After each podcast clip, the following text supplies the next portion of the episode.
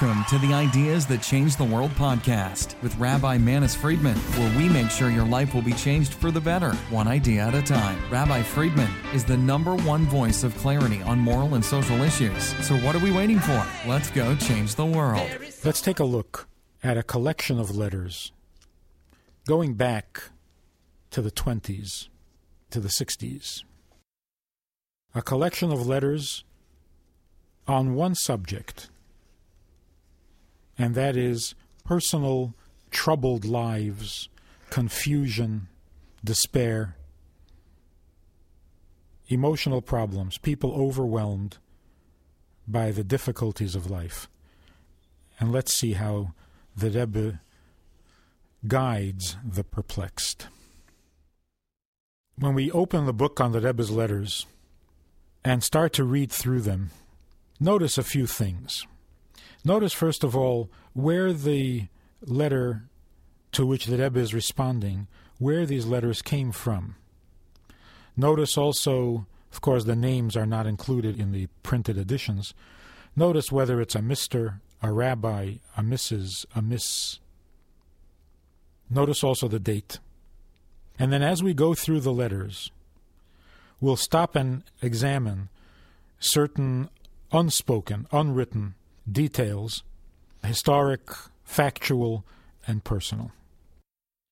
Let's begin with a letter dated 5712, 1952.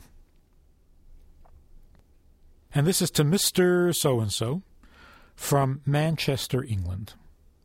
Rebbe writes as follows I duly received your letter, but this is the first opportunity I've had to answer it. Should you have any further news in the meantime, you'll no doubt let me know. The Rebbe says this is the first opportunity I've had to answer it.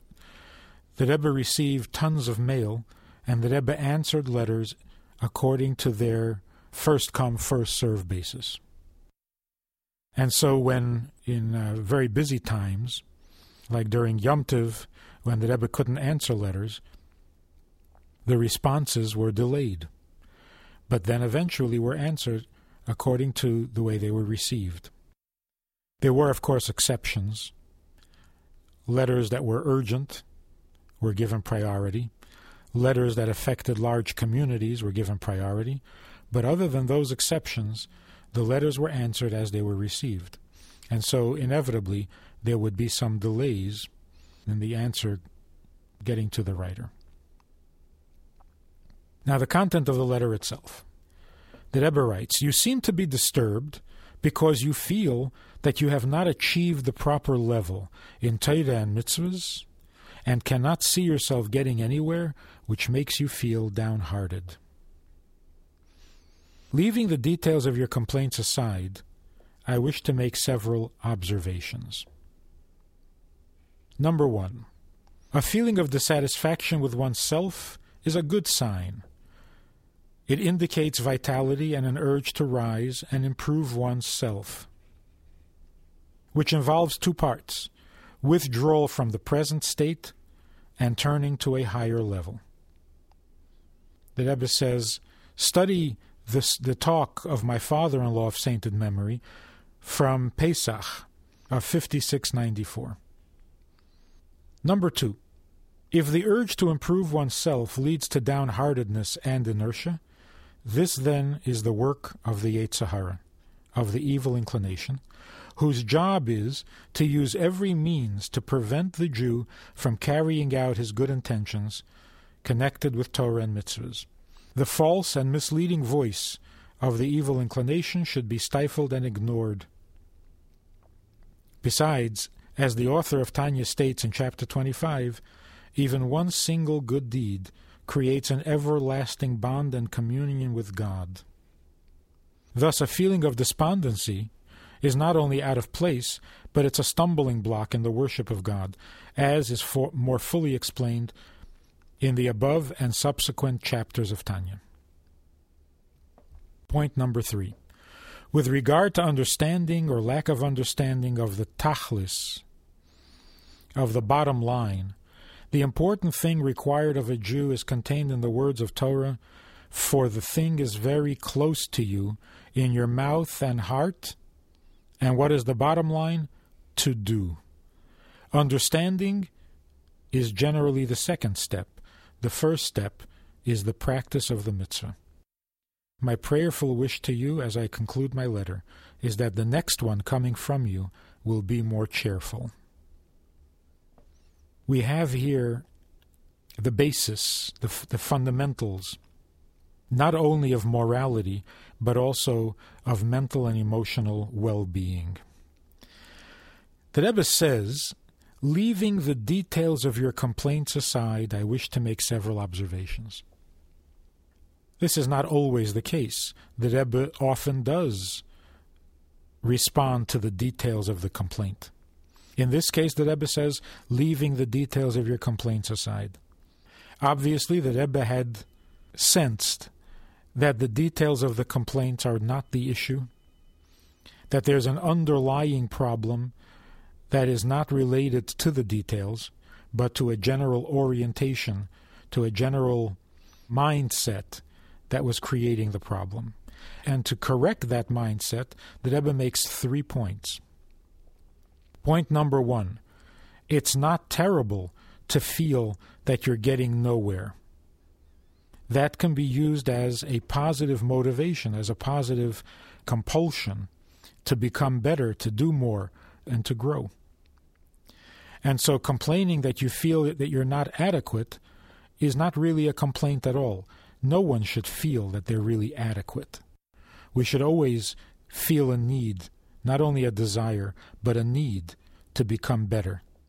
And to become better is composed of two parts. You have to withdraw from the present state and turn to a higher level. Withdrawing from the present state means rejecting the present state, being unhappy with it, being dissatisfied with it. And only then can you really turn to a higher level and attain a higher level because the lower level is simply not acceptable anymore. And so, this feeling of dissatisfaction is the first step in this two part effort of becoming better, of growing, of getting closer to God. Number two, when the urge to improve yourself leads to downheartedness and inertia, this is coming from a Yetzer Hara which means as follows There's an evil inclination. God created within us an evil inclination whose job it is to interfere, to present an alternative to goodness, to present a distraction to holiness, and the Yetzer Hara, the evil inclination, is always at work. But when does the evil inclination have its greatest opportunity to do its job? Obviously, when a person is in a transition when a person needs to make decisions and choices, when there's a crossroad. Now, the crossroad is there in order to lead a person to a higher level. But this is also an opportunity for the Yetzer Hara to interfere with growth and progress. The Rebbe once used the analogy when a person is climbing a ladder and he's getting higher, he's getting closer to his goal. Yet, every time he raises his foot to go from the lower rung to the higher rung, he finds himself standing on one foot for a moment, which can be very disheartening, very discouraging, frightening. The person at that moment can feel that he's losing ground, that he has become less secure, that he is not sure of where he stands, which is true. He's not sure where he stands because he rejected the lower rung in favor of the higher one. Here, the Yetzer Hara has a great opportunity to come along and say, What are you doing? You're endangering your life. You're making things worse. Stay where you are. Stay secure on the rung which you've already achieved. And don't risk going up to the higher level. And so the Yetzer Hara takes advantage of the feeling of dissatisfaction, even while the feeling of dissatisfaction is a holy and good thing. And therefore, the Rebbe's advice is what do you do to the Yetzer Hara? You stifle and ignore. Particularly, the Rebbe says, when the Yetzer Hara says you've achieved nothing, which is obviously not true because even one good deed is an eternal bond with God, an everlasting bond. How can that be nothing? And so the Yetzer Hara is obviously misrepresenting. The Yetzer Hara is not giving you an honest and true picture, and therefore the only thing to do is to ignore. The third thing, when the person says he feels like he doesn't know what the bottom line is, he's thought himself into a trap. He's got too many ideas going on, and now he doesn't know which one of those ideas is the final goal, is the bottom line. What is the tachlis? So the Rebbe says very simply understanding is only the second step. The first step is the practice of the mitzvah. The bottom line is did you do it? Did you get it done? Well said is fine, but well done is the tachlis. And so there need be no confusion as to what the ultimate goal is and what the bottom line is to do the mitzvah. And then the Rebbe becomes a little more personal and says, Next time you send me a letter, I hope it will be more cheerful. The Rebbe gets right down to business. I've suggested, I've explained, I've encouraged, but now, bottom line, tachlis, I expect the next letter to be more cheerful. We're not just talking. As the Rebbe says, idle talk simply means words that were not effective. If you talk and nothing comes of it, that's called idle talk. The Rebbe wants results, the Rebbe wants tachlis, and ends the letter by saying, the next letter should be more cheerful. That's a demand in gentle terms. But let's compare this letter to the next letter in this collection. This one is dated 5724, which is 1964. And this is to Mr. So and so, New York, New York. Here the Rebbe writes as follows I'm in receipt of your recent letters in reply to my letter to you. You go into a lengthy discussion as to what should be one's way in life, etc., and that your way in life is perhaps other than the one I indicated in my letter. With all due respect, and after carefully reading your letters, I must again repeat very briefly what I wrote previously, and which apparently has not had the expected impact. One of the main points is that discussion and speculation may be in order where there is no emergency. But where there is an emergency, speculation must be set aside. It is a time for action. Another important point for you to bear in mind is that when it comes to a choice between speculation and action, there is no doubt as to where the real accomplishment lies. Your own experience is proof of this.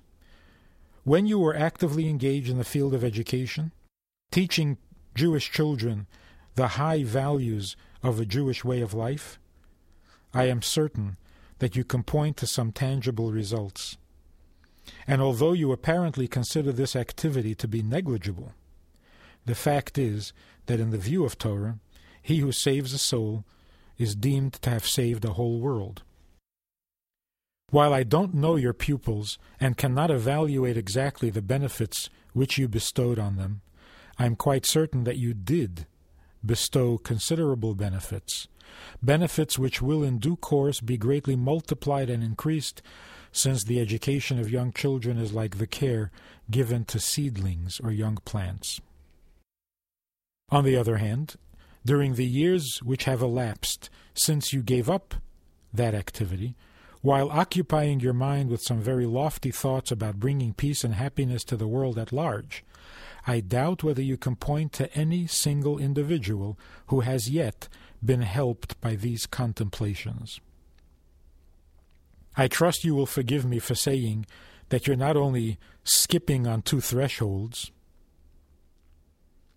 or as the more common expression, dancing at two weddings at the same time, but you're wavering between many influences and are confused. if you wish to listen to my advice, you should at least for a few months give up all this speculation and contemplation. Devote yourself to practical activity on the lines indicated above, even though you consider it trivial. I'm certain, knowing your capacities, that you will succeed in your educational work in bringing Jewish children closer to the way of Torah, which is called a Torah of life. And thus, after giving your mind a rest for about half a year or so, from all the mental strain which you call contemplation, you will be able to make up your mind more objectively and more deeply as to what your way of life should be. From the letter, we can assume that the writer says that whatever advice that Rebbe had given him in previous letters really didn't apply to him because he has a different lifestyle. This is not his way. In this letter, the Rebbe says to him, basically, you don't know what your way in life is. You're confused. Look at what's happening. You used to be a teacher where you accomplished things, where you had something to show at the end of the day. You gave that up and you're philosophizing, you're speculating, you're busy with mental activity that leads nowhere. You have nothing to show for all of this activity. And that's why you're confused and you don't know what your way in life is. And the Rebbe's advice is go back to something practical. Do something you're good at. Achieve something tangible day by day. And then, after a half a year of that, then you'll know what your true way in life is, because then you'll be thinking clearly. There's no way that Rebbe could say this to a person without really getting into that person's mind and heart. The similarity, the theme that we can find in these two letters, is that Rebbe's emphasis on the importance of action, that the doing is the main thing, and that speculation or theory or even understanding comes only as a second step, and then it's a healthy step. But if it is the priority, if the theory is the priority, then the theory itself is not healthy and will lead nowhere, and you'll have nothing to show at the end. Moving right on, the third letter in this collection, 5725, 1965, this is to a Mr. So and so in Germiston, Transvaal, South Africa. The Rebbe writes as follows Your letter has only reached me after a considerable delay. In it, you write about a number of problems, though in reality, they come under the category of questions or points of information. Needless to say, a letter is not the proper medium to deal with questions that require lengthy explanation explanations that must be couched in terms fitting to the knowledge and background of the inquirer. In any case, there's no need to depend on correspondence, inasmuch as you undoubtedly have personal access to rabbis in your vicinity who can explain the answers to these questions orally, and if you wish to pursue these matters further, they can indicate to you the proper sources and written material. Perhaps you use the term problem because you are perplexed as to, in your words, how to go on. In that case, there is one general answer that applies to all similar situations. The end of the matter, quote from Koheles, the end of the matter is the fear of God, to observe his commandments, for this is the whole of man.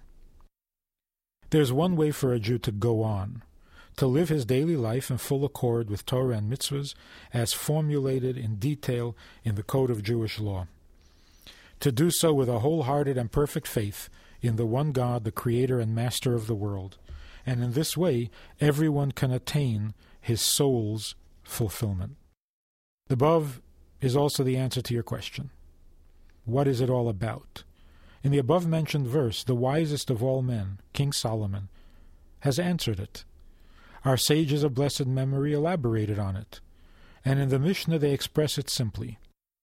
I was created for the purpose of serving my Maker.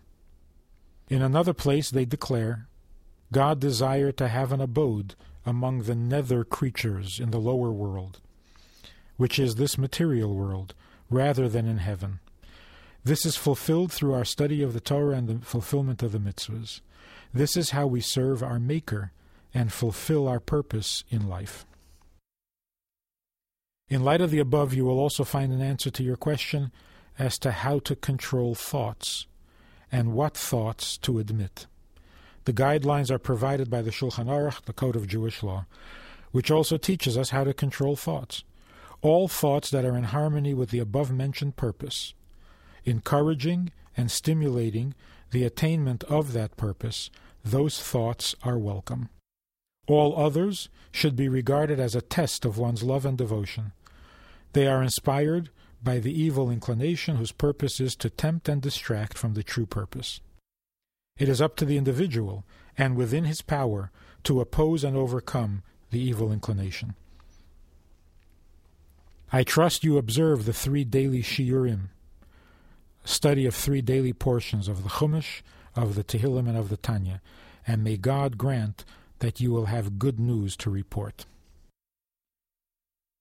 In considering this letter, we find a number of things. Number one, that Rebbe says a letter is not the appropriate medium to deal with philosophical questions, particularly since they have to be couched in terms that are fitting to the knowledge and background of the inquirer. The Rebbe is saying, I'm not sure what your knowledge and background is, and therefore it would be difficult to give you the proper answer. So when there is a lack of soul connection, so to speak, then the Rebbe has to take a more general approach. Second thing we find is that the Rebbe doesn't set himself up as the only source, the exclusive source of information and inspiration. He encourages taking advantage of the resources available in every community the rabbis, the teachers with whom you can study one on one.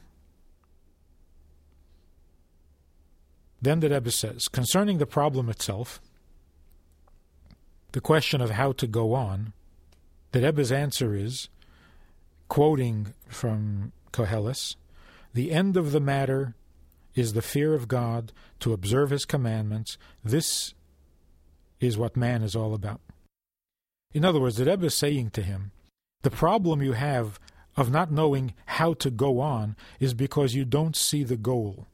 You don't see the bottom line. You don't see where you need to end up. And so you're confused about how to get there since you don't know where it is you're going. The simple solution to that is be clear about where you're going. Where are we going? To serve God, to observe His commandments, but because this is the whole purpose of man. By doing so, we fulfill the purpose for which our soul came into this world. And fulfilling the soul can certainly give a feeling of satisfaction and of peace of mind, even if other needs are not fulfilled. And so when the person, the writer, asks, What is it all about? the Rebbe says, It's all about serving God. I was created to serve my Maker. How do we serve our Maker? The Rebbe has another quote God desired an abode, a dwelling, a home in the lower world. And in order to create that home for God in the lower world, we practice and fulfill the uh, Torah's instructions by doing the mitzvahs. So we are here to serve God. How do we serve God by making this world a home for Him? How do we make the world a home for Him? by doing mitzvahs. Then the Rebbe says, concerning your question of how to control thoughts, this follows right along with the theme. How do you control your thoughts? Well, first you have to distinguish. You have to be able to identify an acceptable thought from a non acceptable, a desirable thought from an undesirable. Well, what makes one thought desirable and another undesirable? Once you have your goal, once you know where you need to go, you know where you need to be, then you choose those thoughts that help you get there and you reject those thoughts that don't help. So once you're clear about your goal, once you know why you exist, then it is easy to recognize the thoughts that are inappropriate and undesirable. All the other thoughts are simply tests. Due to the Yetzer Hara that presents a challenge in serving God so that the service is more real, deeper, more personal, more true. We'll notice that the Rebbe's letters are permeated with two major general beliefs. One is the belief in divine providence, and the other is the belief in the capacity of the writer. Divine providence means that everything that happens to a person happens for a positive reason. Everything leads upwards. Every event, every experience, every problem is meant to move us upwards, forward in the purpose of creation. Divine providence never fails. There are no exceptions. The world moves only in one direction, and that is the direction in which God wants it to go. And so every event should be seen in that light, never as a detour, never as an interruption of God's plan. That's because God's divine providence is perfect, because God is great, because God is omnipotent, and nothing can go wrong in his plan. That's one part of the Rebbe's faith. The other part of the Rebbe's faith is, as the Rebbe says in this letter, surely you are capable of overcoming your Yetzer Hara. There's a trust, there's a belief, there's a respect that the Rebbe has for the writer, that they have the ability, they have the capacity, they have what they need to accomplish and to succeed in any challenge that God puts to them. In some cases, the Rebbe actually says, and we'll see this in, in future letters and further in the letters further on, the Rebbe says, if God gives you that difficult a challenge, you should take it as a great compliment. Because God challenges only those who God is confident are capable of rising to the challenge and of passing the test and of accomplishing great things.